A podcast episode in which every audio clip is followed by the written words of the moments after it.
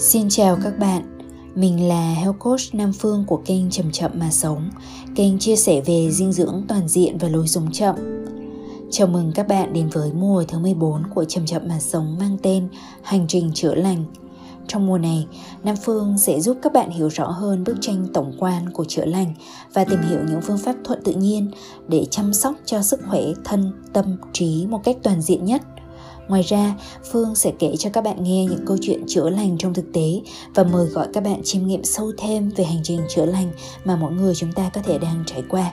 Nếu đây là chủ đề bạn quan tâm, hãy nhấn nút theo dõi podcast và đón nghe vào mỗi tối thứ ba hàng tuần nhé.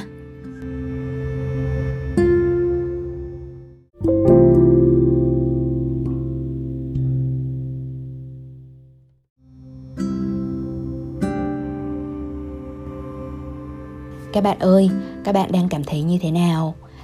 À, bữa ăn cuối là khi nào nhỉ? Và hiện tại có còn hậu vị gì đang động trong khoang miệng hay không? Và đường tiêu hóa của các bạn có bị mệt mỏi hay không? Nếu như là cảm thấy nặng bụng hoặc là khó tiêu thì các bạn có thể làm giống như Phương là sau một cái bữa ăn thì mình sẽ dành ít nhất là 10 phút để đi dạo. Đôi khi chỉ cần 10 phút thôi các bạn ạ. À, đối với người ăn chay và khoảng tầm 20 phút đối với người còn ăn nhiều thịt. À, thì tại sao người ăn chay thì chỉ cần đi bộ ít thôi? Bởi vì là thông thường những cái thức ăn từ thực vật á, nó sẽ dễ tiêu hóa hơn nó sẽ cần ít thời gian hơn để mà tiêu hóa. Và vì vậy là cái cảm giác dễ chịu nó sẽ đến sớm hơn.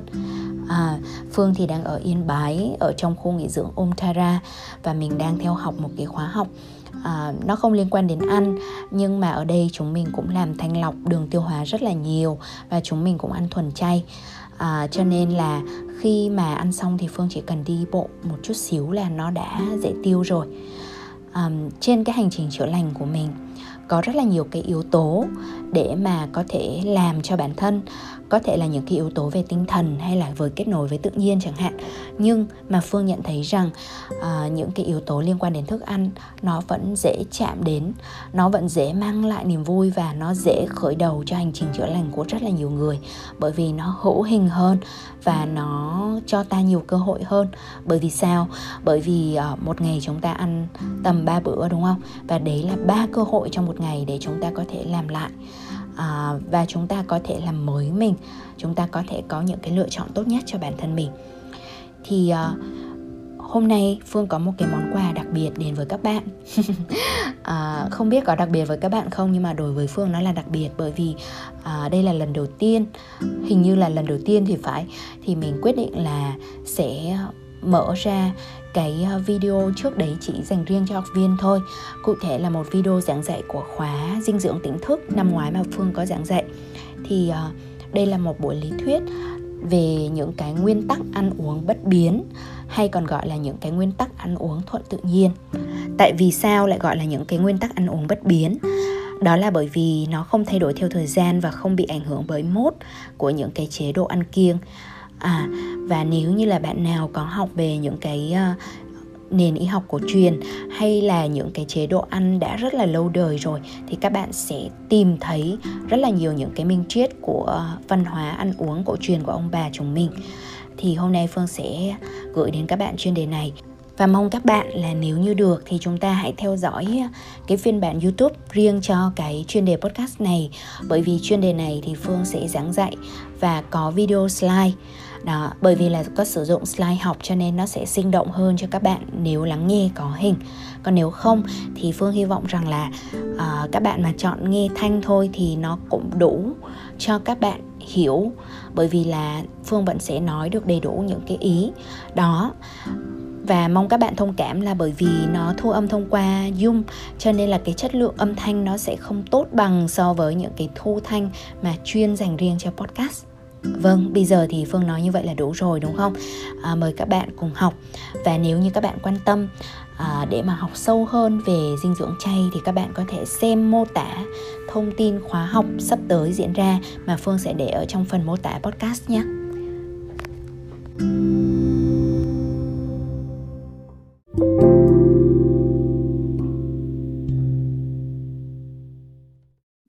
Trong cái phần mà dinh dưỡng tích hợp thì chúng ta sẽ luôn nhớ như thế này.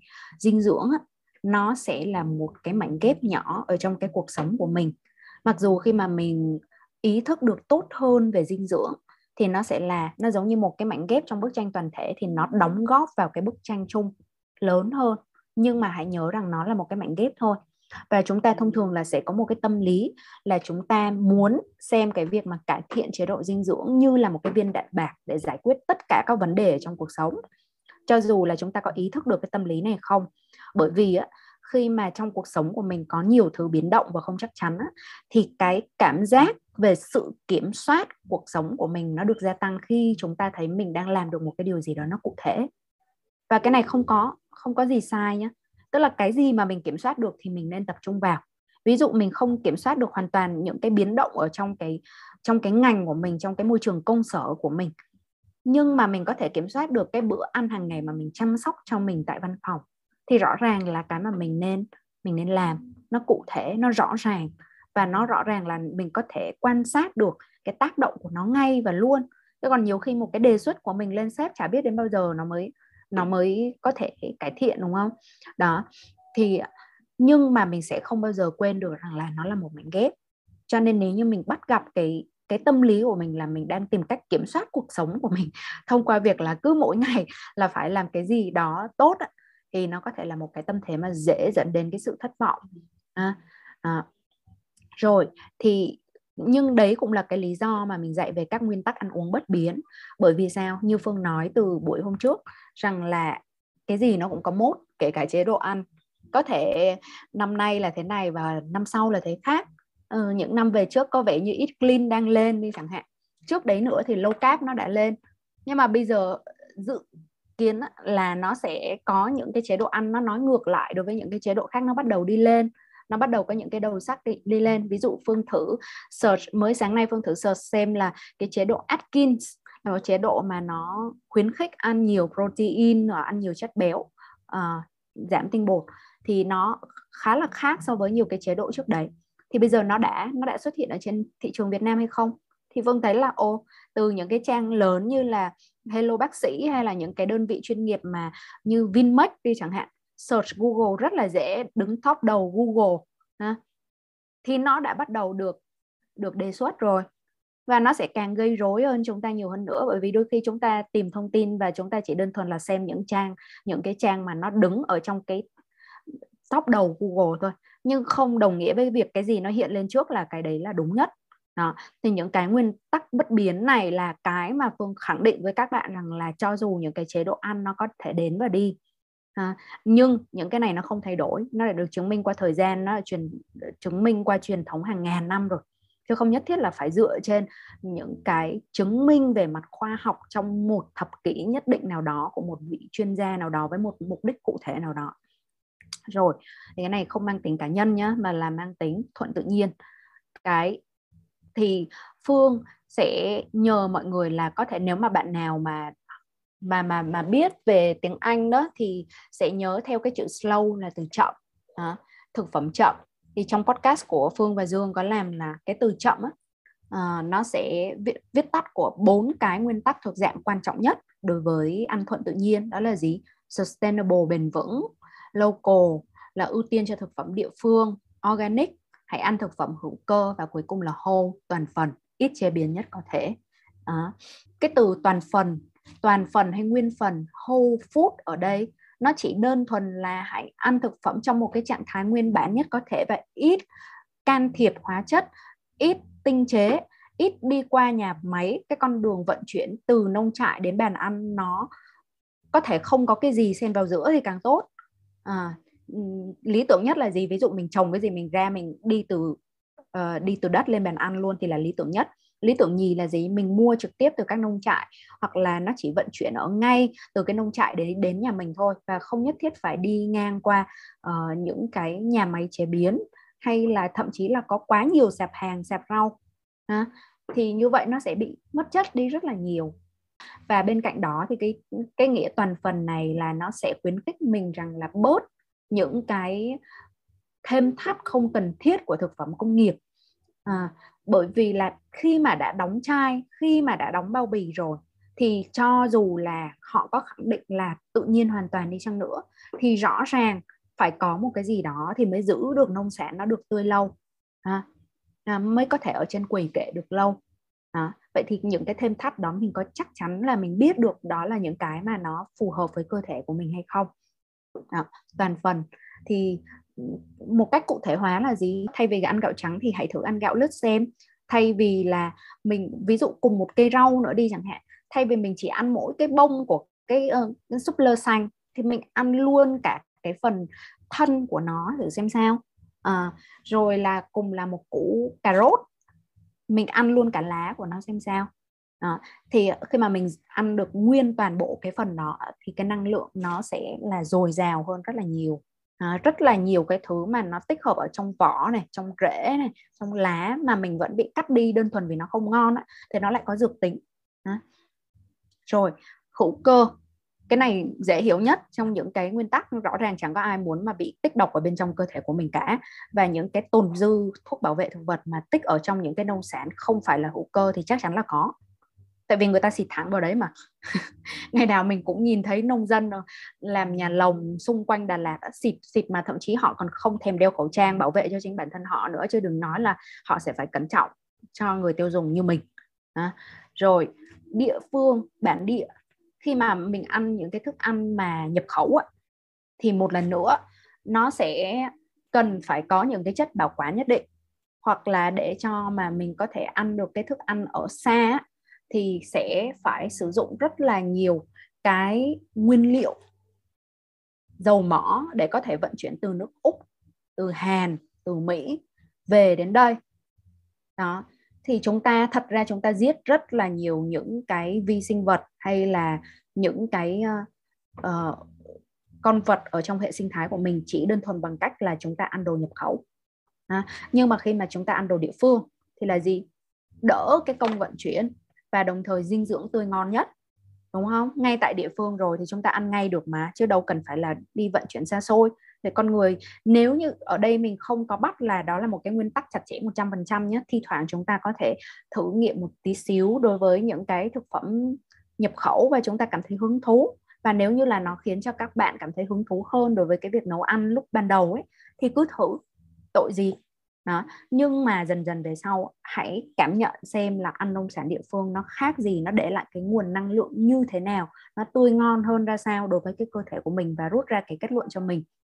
À, địa phương bản địa và bao gồm cả những cái vi sinh của bản địa bám ở trên những cái lớp vỏ bám ở trên những cây rau của thực phẩm địa phương nó cũng sẽ phù hợp được với lại cái hệ vi sinh vật ở bên trong cơ thể của mình nhiều hơn.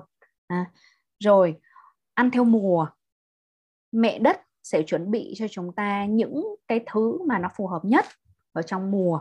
À, trong mỗi mùa nhất định thì nó sẽ có những cái dạng năng lượng nhất định. Ví dụ ở trong nông sản ở trong mùa hạ nó sẽ tưng bừng rộn rã nó sẽ tươi mới nó sẽ đầy đủ màu sắc. Qua đến mùa thu nó bắt đầu nhẹ nhàng và dịu dàng hơn. À, qua đến mùa đông thì nó sẽ lại khác nữa. Đó thì à, nếu như là mình không nhớ được là cái gì theo mùa gì thì mình mình cứ quan sát thôi. Đôi khi mình sách giỏ ra chợ và mình thấy cái gì nó đang nó đang tràn lan ra thì cái đấy nó nó đang rộ, ha. Và khi mà ăn nông sản rộ đúng mùa, dinh dưỡng nó sẽ tối ưu nhất và rẻ nhất, đúng không? Đang đúng mùa thì nó sẽ rẻ thôi. Chứ còn tự nhiên ăn trái mùa xong trả gấp đôi lên làm cái gì. Rồi chưa kể là có khi là chúng ta lại phải chấp nhận những cái canh tác phi tự nhiên từ nông sản trái mùa nữa, ha rồi bền vững là cái sự cái sự canh tác bền vững. Người nông dân đấy họ đã sử dụng những cái uh, ví dụ như là cùng là hữu cơ nhé không phải là rau hữu cơ nào nó cũng sẽ giống như nhau. Có những rau hữu cơ nó nó vẫn ở trong một cái nhà lồng và nó vẫn được trồng độc canh tức là chỉ độc đúng một cái loại đấy thôi. À, thì nó vẫn sẽ khác so với lại canh tác bền vững ở đây là gì? Trồng đa tầng đa tán trồng vườn rừng trồng theo một cái sự nương tựa tự nhiên à, cái sự khiêm tốn của người nông dân khi mà cố gắng học lại những cái quy luật về thuận tự nhiên và canh tác đúng theo những cái quy luật đó nó có tính đa dạng sinh học có nghĩ đến cả con ong đến cả con chuồn chuồn hay là bất cứ một cái hoặc là con run ở dưới đất. À, thì nó giàu yêu thương hơn rất là nhiều. Và cuối cùng là gì? Giúp cho mẹ đất của chúng ta hồi phục và được nuôi dưỡng lại. À, hơn rất là nhiều so với việc mà, ok, bây giờ là rau hữu cơ đắt, đúng không? Tôi sẽ trồng thử nghiệm rau hữu cơ. Thì cùng là rau đó. Nhưng mà khi mà mình kết, mình mình mình gặp những cái người nông dân mà họ chỉ trồng đơn thuần hữu cơ bởi vì họ thấy rau hữu cơ bán được nhiều hơn rất là nhiều, tức là bán nhiều tiền hơn so với cái nông sản cũ á. nhưng mà cái tâm thế của họ không thay đổi, họ có thể trồng một hecta bạt ngàn, chỉ toàn bông cải xanh và không có cho cái cây gì nó chen vào đây chẳng hạn. Thì mình á mình sẽ thấy cái bông hữu cơ đấy nó khác hoàn toàn so với cái bông hữu cơ mà mình mua ở phiên chợ nông sản hữu cơ của những người bạn mà mình đã biết. Nó khác như thế nào mình thấy nó rõ ràng là nó nhanh héo hơn. Mình không biết vì sao. Mình mình không nói là họ làm cái gì phi tự nhiên nhé mình chỉ thấy là nó nhanh héo hơn rất là nhiều và mình hỏi chính mẹ mình mình hỏi là mẹ có thấy là mấy cái bông hữu cơ này, mấy cái bông hữu cơ trồng độc canh này nó nó dễ héo hơn không? Và cái cái năng lượng nó không có bằng không? Mẹ mình bảo đúng không không có không có thấy cái cái cái sức sống ở trong đấy. Nhưng mà khi mà mình mua từ một cái khu vườn rừng mà xung quanh ngoài cái bông súp lơ đấy, nó còn nó còn có hoa lá, nó còn có những cái bông thảo dược, nó còn có những cái cây lớn che tầng tán, thì nó giống như là một người con ấy, được sống trong một gia đình đông, đúc, hạnh phúc, ấm áp. Chứ không phải là một người sống, cố gắng sống lành mạnh nhưng mà lại bị đặt ở trong thị thành và thấy cái gì cũng như nhau và chả có cái tính kết nối nào cả. Con người mình như vậy và cái cây nó cũng như vậy thì mọi người hãy thử cảm nhận xem ha. Đó. Và cái nguyên tắc bất biến khác là gì? Chủ yếu từ thực vật. 80 90 phần trăm là nên từ rễ thanh lá hoa quả hạt củ các loại khác nhau.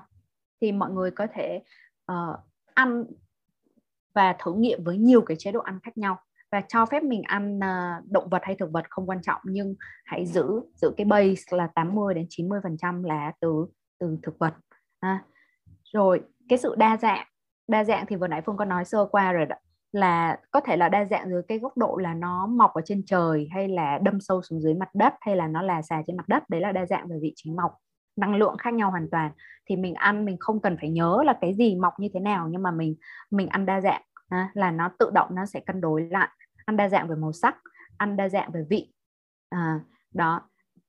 Tại sao mình cứ chỉ ăn toàn đồ có vị ngọt thôi hoặc là vị chua cay mà mình thích thôi? Trong khi là the đắng chát nồng toàn là vị thuốc các bạn ạ. Đặc biệt là vị đắng. Ừ. nhưng mà con người ít khi chịu ăn đắng à, nhưng mà bản thân mình nha là mình tự động là cứ mỗi lần mà thấy cái gì mà có cái vị đắng là mình ăn liền luôn. Tại vì mình biết là thông thường với cái bản năng ăn của mình nó sẽ thiếu vị đắng. Mà trong khi vị đắng lại là những cái phương thuốc thải độc gan cực kỳ tốt luôn. Ha đó. Rồi và mình tập trung vào chất lượng chứ không phải là số lượng. Đó. rất là nhiều ờ, những cái hướng dẫn dinh dưỡng nó cứ dựa trên calo đong đếm calo. Thì nó chả khác gì là mình cào bằng đi cái chất lượng của của thực phẩm nó giống như là mình nhìn vào con người mình thấy người nào cũng như nhau à? Người Trung Quốc nào cũng như nhau à? Người Mỹ nào cũng như nhau à? Nó có thể khác nhau hoàn toàn sẽ có người xấu người tốt người có nhận thức tốt người không có nhận thức tốt. Và thực phẩm nó cũng như vậy. Thì á, khi mà cái chất lượng của thực phẩm nó sẽ đến từ hai tiêu chí. Một tươi ngon giống như vừa nãy mình nói á. muốn tươi ngon thì ăn địa phương và đúng mùa. Hai là mật độ dinh dưỡng tức là cái dưỡng chất trên một đơn vị calo nó có thể rất là chênh lệch nhau ví dụ như là dưỡng chất uh, của bông cải xanh của cải kêu của rong biển nó có thể gấp 100 lần so với ví dụ như một cái lá xà lách nhặt thách đây chẳng hạn. 100 lần nha các bạn là có và nó có thể gấp ngàn lần đối với lại một cái bịch khoai tây chiên. Đó cho nên là nếu là cùng 200 calo mà mình đi ăn vặt mình rất là dễ tích độc vào người nhưng mà cũng 200 calo đó nhưng mà ăn uh, từ trái cây rau củ quả tự nhiên thì nó là những phương thức đại bổ. À, thì hãy tập trung vào chất lượng. Truyền thống gọi là tổ tiên mách bảo ha là có rất là nhiều cái. Mà nó đơn thuần là bởi vì truyền thống gia đình mình rất là hay ăn. Thì bây giờ một nồi cá kho hay là một đĩa rau muống xào nó nó đủ để gây khóe mắt cay cay đối với nhiều gã giang hồ đấy. Bởi vì là khi mà mình ăn ấy, nó mang cái tính cảm xúc. À, và cái cơ thể của mình nó giống như là nó quen từ trong tiềm thức luôn đối với những cái những cái thức ăn như thế. Người Việt Nam sẽ có tiềm thức về thức ăn gắn liền với mắm đi chẳng hạn. Cho nên các bạn có biết rằng là Coca-Cola, khi mà nó nó làm ở Việt Nam, nó có thêm một vi chất mắm ở trong công thức của nó không? Riêng cho người Việt ấy. tại vì nó là một cái vi chất nhỏ xíu. Dĩ nhiên các bạn uống coca cola không thể cảm nhận được vị mắm, bởi vì nó làm nhỏ xíu. Nhưng những những uh, cái chuyên gia của nó biết được rằng chỉ cần một vi chất nhỏ xíu đó thôi là có thể đánh thức lên những cái những cái vị ngon ở trong giác quan của người Việt Nam mà nó đi từ tiềm thức cơ. Mình không ý thức được hết ừ. chứ không phải là Coca-Cola tất cả mọi nơi trên thế giới đều như nhau đâu. Nó có cá nhân hóa đấy cá nhân hóa cho người Việt Nam là có vị mắm. À, đó và mình nhớ là có những cái chuyến đi mà mình đi nước ngoài về cái tự nhiên mình thấy thèm mắm mặc dù là mình mình không không còn ăn mặn nữa nhưng mà thi thoảng mình thấy là cơ thể mình nó thèm mắm. Mình cho phép mình là ăn với một cái lượng mắm nho nhỏ. Đó. Thì đây ha truyền thống ở nhà mình là nó khác truyền thống như người ta. Đó. thì khi mà nấu thuận tự nhiên đó, vừa nãy mình nói đến ăn thuận tự nhiên thì nấu thuận tự nhiên nó sẽ dựa trên cái nền tảng của ăn thuận tự nhiên đúng không? Lựa chọn uh, đa dạng đúng mùa địa phương. Thì uh, nó sẽ giúp cho cái việc nấu nó nhẹ nhàng hơn rất là nhiều. Ha thì chúng ta không nên bị lệ thuộc quá nhiều vào công thức đặc biệt là công thức của những cái cúc bút long lanh nhưng đến từ cái nguồn gốc nước ngoài. Thì có rất là nhiều bạn mà làm sách cúc bút ngay cả người Việt là mình thấy các bạn bị lệ thuộc quá nhiều vào một cái những cái nguyên liệu của nước ngoài mà các bạn tham khảo. Ví dụ như là dùng yến mạch rất nhiều à, chẳng hạn đó nhưng mà người Việt Nam không có truyền thống ăn yến mạch. Và cái việc mà mua yến mạch thì cũng hoàn toàn tốt như các bạn mình không phản đối gì về yến mạch các mình cũng yêu quý yến mạch nhưng mà tại sao mình không tận dụng những cái mà gia đình mình đang có gia đình người Việt mà mình đang có? À, mình lại phải đi mua rất nhiều đồ nhập ngoại làm gì? Để cho long lanh làm gì? À, thì chúng ta đừng lệ thuộc vào bất cứ một cái công thức nào. Nếu có tham khảo công thức hãy tự hỏi xem tôi có thể địa phương hóa cho tôi theo hướng nào hay không. À, ví dụ một tô yến mạch trộn rất nhiều trái cây thì tại sao mình không thử trộn uh, những cái mà mình đang có và cũng là đơn thuần là trộn trái cây nhưng mà mình hoàn toàn có thể lựa những cái base khác mà đúng không? Đó. thì đây là cái cách nấu của cô Alice Waters là đầu bếp nổi tiếng thế giới và là uh, người tiên phong trong phong trào từ uh, nấu ăn ở nhà hàng mà cũng từ từ nông trại đến bàn ăn ấy, thì cô nói là là quan trọng hơn bất cứ cái, cái công thức nào là cái nguyên liệu mà làm ra nó và cái cách mà tôi nấu là sao?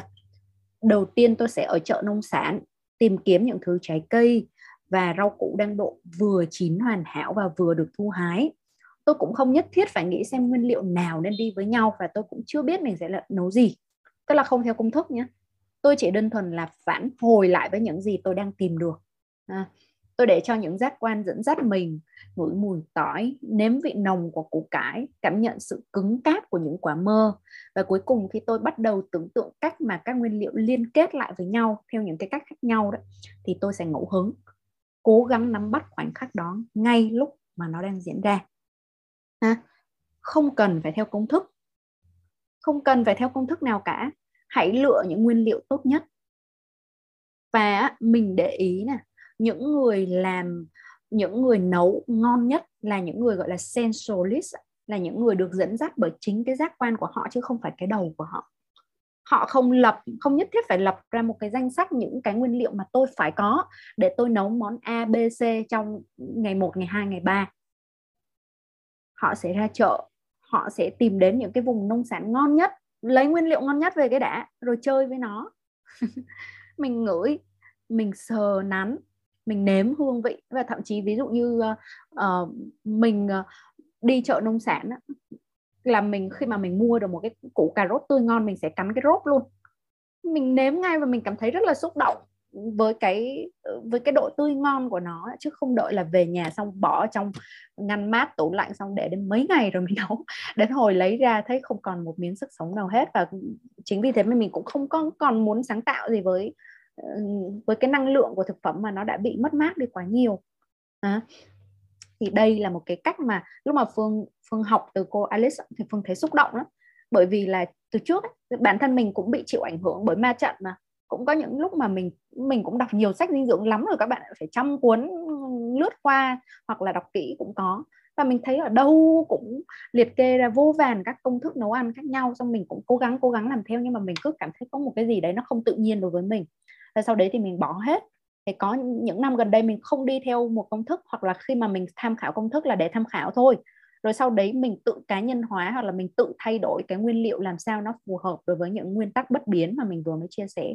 Nó có đúng mùa hay không? À, nó có thuần việt địa phương hay không? Ví dụ công thức pizza đấy mà nó nó có cần quả ô liu đi chẳng hạn. Ủa nhưng mà chẳng lẽ mình lại phải đi mua một lọ ô liu nhập khẩu vừa đắt mà vừa mất hết cả dinh dưỡng rồi? Thì mình sẽ, ví dụ mình dùng quả mơ đi chẳng hạn, hoặc là quả trám, hay bất cứ một cái gì mà nó có vị nan ná như ô liu đi. Ừ. thì đấy là cái cách mà mình làm. Đó, thì cuối cùng, rút cục, thì cái nguyên liệu quan trọng nhất trong quá trình nấu nó là cái sự tỉnh thức của người nấu. Mình nấu trong một cái tâm thế như thế nào, cái năng lượng ở bên trong mình đang có ra sao. Ví dụ như bản thân phương không bao giờ nấu ăn nếu mình cảm thấy không khỏe hoặc là cảm thấy bực dọc hay là có những cái ừ, tâm trạng tiêu cực ở trong người. Đó, thì thà mình nhịn ăn hoặc là mình nhờ người khác nấu mình không nấu bởi vì là mang cái năng lượng đấy vào trong thực phẩm thì nó chả khác gì đầu độc những cái người ờ, những cái người đang ăn cả. Và đấy là lý do mà khi mà mình đi đến những cái gia đình khác nhau mình các bạn cứ quan sát trong gia đình mình và trong gia đình người khác nếu người nấu họ cố gắng làm những bữa ăn ngon nhưng mà trong tâm thế của họ họ cau có họ mệt mỏi họ căng thẳng và trong bữa ăn họ phải ép người này ăn cái này ép người kia ăn cái kia. Thì đấy không phải là một cái dưỡng chất dành cho người kia. Cho dù cái nguyên liệu là gì đi chăng nữa và ngược lại khi mà người nấu vui vẻ có thiếu cái này cái kia một chút nhưng mà um, vui vẻ cười đùa với nhau ở trong bữa ăn thì có phải là đấy là một cái dưỡng chất tốt không? Lúc đấy tâm thức của mình nó cũng đã tiết ra oxytocin nó đã tiết ra những cái hormone hạnh phúc rồi thì ăn cái gì vào mà trở trở thành đồ bổ? đó, nhớ nhá, sự tỉnh thức của người nấu là nguyên liệu quan trọng nhất. Thì mình khuyến khích các bạn thử nghiệm là hãy kết nối với những người trồng nữa. Thì qua những cái bước như sau.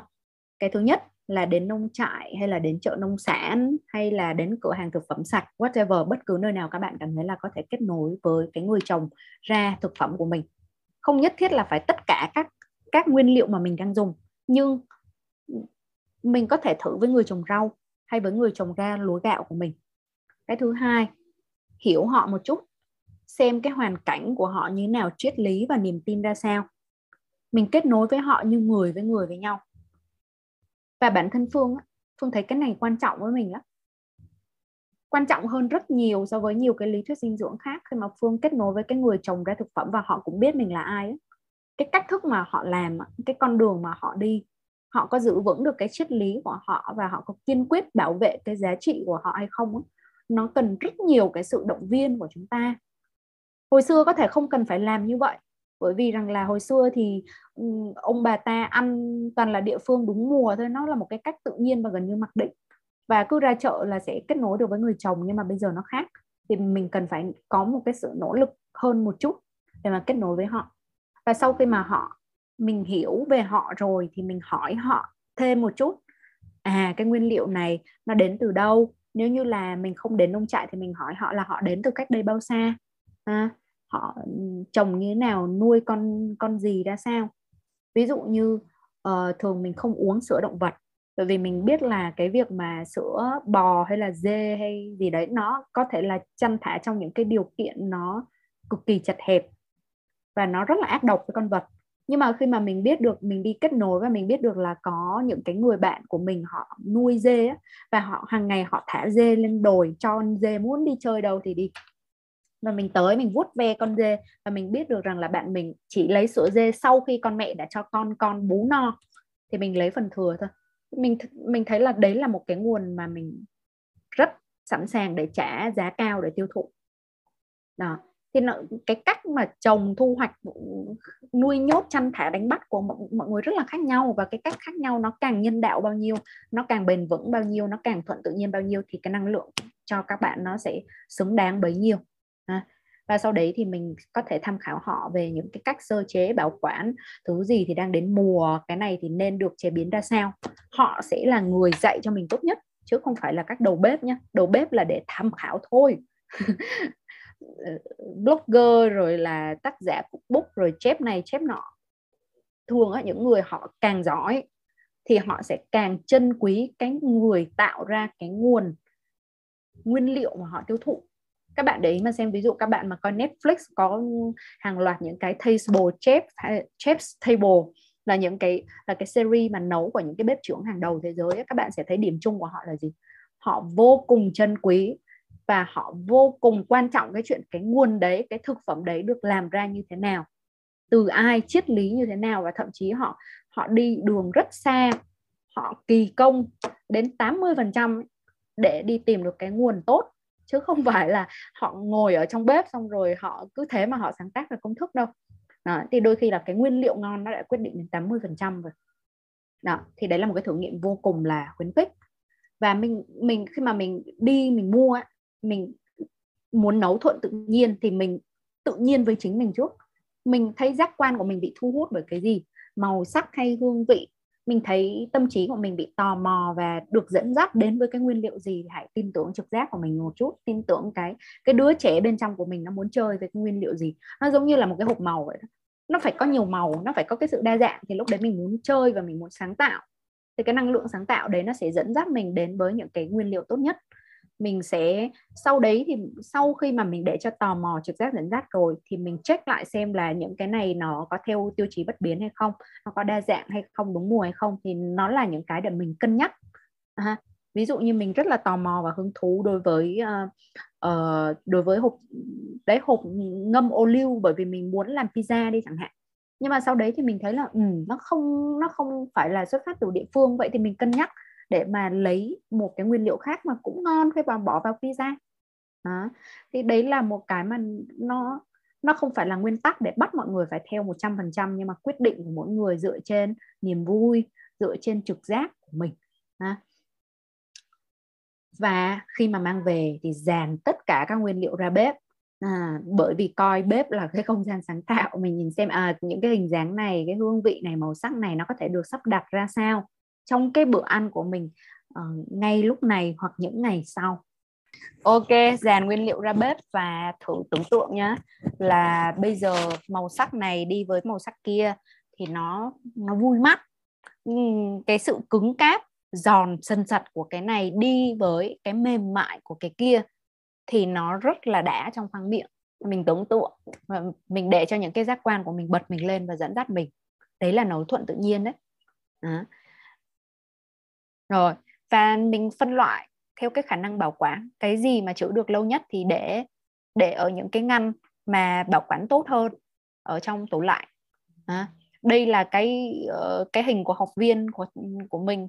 Thì bạn này sắp xếp mọi thứ dựa trên uh, các nhóm các nhóm thực phẩm ừ, và màu sắc khác nhau độ đa dạng khác nhau. Đó thì các bạn có thể sẽ thấy là bao gồm cả những cái ngăn mà chứa thịt cho đến những cái ngăn chứa đậu và những cái mà bảo quản đồ lên men này, mua những cái hộp mà bảo quản thực phẩm. Nó tốt ấy, nó có những cái uh, chế độ mà xả khí một chiều. Thì nó là một cái cách để mà nếu như là chúng ta bận rộn quá mà chúng ta không có cái khả năng mà ngày nào cũng đi chợ và bỏ rõ những cái tươi ngon nhất thì chúng ta cần phải học một chút cái cách bảo quản ha. Rồi chơi với nguyên liệu của mình hít hà sờ ngắm tưởng tượng ha bật giác quan lên nói rồi. Và mình hãy luôn chừa cái chỗ cho cái sự ngẫu hứng và niềm vui thuần túy. Chứ đừng chăm chăm là cái này nó có bổ hay không cái này nó có tác dụng gì cho gan của tôi. À, đó thì cái đấy có thể là mình sẽ khuyên các bạn hơi ngược so với nhiều chuyên gia dinh dưỡng khác. Nhiều uh, người dạy dinh dưỡng khác họ sẽ dạy chủ yếu về những cái nguyên tắc là phải bổ. Nhưng mình bảo phải vui. Bởi vì cái gì mà vui cái gì mà hứng thú ấy, thì các bạn mới chơi được lâu các bạn mới duy trì được lâu chứ không hả? Học một cái khóa học mình cảm thấy vô cùng tâm đắc và rất là khoa học. Và mình hùng hục làm theo được một thời gian lúc sau mình bỏ tại vì mình thấy chán kinh khủng. Và trong trong chúng ta ai cũng có một đứa trẻ. Nó cần được chơi và nó cần được nuôi dưỡng bởi màu sắc với cái niềm vui thuần túy. À, nếu coi mọi thứ là một cuộc chơi thì mới duy trì được lâu dài còn chơi nó là một cái nghĩa vụ thì sau những cái nghĩa vụ khác nó chen vào là mình bỏ nó liền ví dụ nghĩa vụ kiếm tiền nghĩa vụ phải một ngàn là một nghĩa vụ khác nhau đó. thì hãy coi nó là một cuộc chơi nhé ừ. hãy tin rằng là không có cái cách nào đúng mà chỉ có cái cách phù hợp với mỗi người thôi nhấn mạnh đi nhấn mạnh lại là mỗi người phải chọn cho mình dựa trên hoàn cảnh và cái sự hài hòa mà mình có thể có trong cuộc sống. Và mình chừa cái thời gian mà mình thư thả thưởng thức. Ăn chậm thì tiêu hóa nhanh, nhắc lại, ăn nhanh thì tiêu hóa chậm. đó cho nên đừng cố gắng là tiết kiệm thời gian bằng cách là cắt ngắn cái thời gian ăn của mình chỉ còn ờ, uh, 10 phút 20 phút để mà mình tranh thủ làm này làm kia. Xong trong cái lúc mà mình đi làm cái việc đấy thì mình thấy mệt mỏi xong rồi mình lại than thở là vừa mới ăn xong rồi nặng nề quá mệt mỏi quá thì nó hơi bị ngược.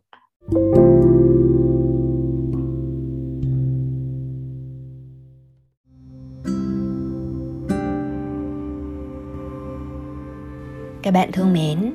Và đó là những cái nguyên tắc của ăn uống. Hay thật ra đối với phương thì khi mà mình đã đi qua rất là nhiều thực hành rồi, thì ban đầu những thứ mang tính nguyên tắc hay là những thứ gì đấy mà mình tưởng như là gò bó và hơi làm khó mình chẳng hạn, thì cuối cùng nó sẽ biến thành một cái điều gì đấy nó rất là tự nhiên. Nó là dĩ nhiên là thế. Nó là một cái trạng thái mặc định mới của bản thân mình nó giống như là một cái tiền đề một cái đại tiền đề. Tức là miễn sao là chúng ta đi theo cái đại tiền đề này những cái được thiết lập uh, một cách rất là nền tảng như vậy thì chúng ta có quyền biến tấu chúng ta có quyền linh hoạt trong cái khả năng của bản thân mình. Và từ đó chúng ta sẽ có những cái niềm vui lớn hơn bao trùm hơn so với những cái thức ăn vật chất mà như phương nói ban nãy ở trong video đó là cái sự kết nối của chúng ta đối với một cái mạng lưới sinh thái lớn hơn đối với cộng đồng, đối với thiên nhiên. Và chính chính ở trong những cái bước này thì chúng ta sẽ thực sự hiểu được cái ý nghĩa của thực phẩm và những điều nuôi dưỡng mình ở trong cuộc sống là gì và một tấn lý thuyết thì không bằng một lạng thực hành. Đó là câu nói rất nổi tiếng của Swami Sivananda người à, sáng lập nên trường phái yoga Sivananda rất là nổi tiếng hiện nay.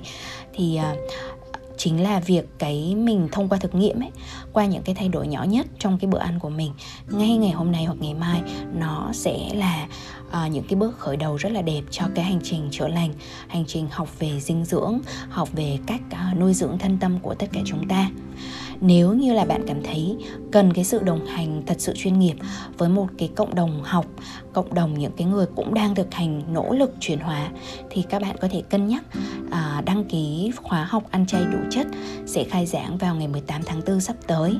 Để mà các bạn có thể được trang bị từ cái khâu tư duy kiến thức à, được trang bị những bộ công cụ hữu ích cho đến việc là bạn thấm nhuần hơn à, những cái yếu tố những cái phẩm chất nào mà chúng ta có thể đưa vào bên trong thực phẩm. À, khóa học này sẽ phù hợp với người nấu ở nhiều trình độ khác nhau và những hoàn cảnh khác nhau.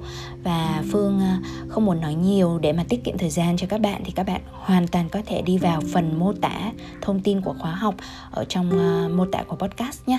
Phương rất là mong chờ được uh, đón các bạn thính giả của chậm chậm mà sống ở trong khóa học này để chúng ta cùng tạo ra một cộng đồng học thật tươi mới, thật nhiều niềm vui và thật tỉnh thức. Bây giờ thì xin cảm ơn các bạn rất là nhiều đã lắng nghe chậm chậm mà sống. Xin chào tạm biệt và hẹn gặp lại các bạn. thank you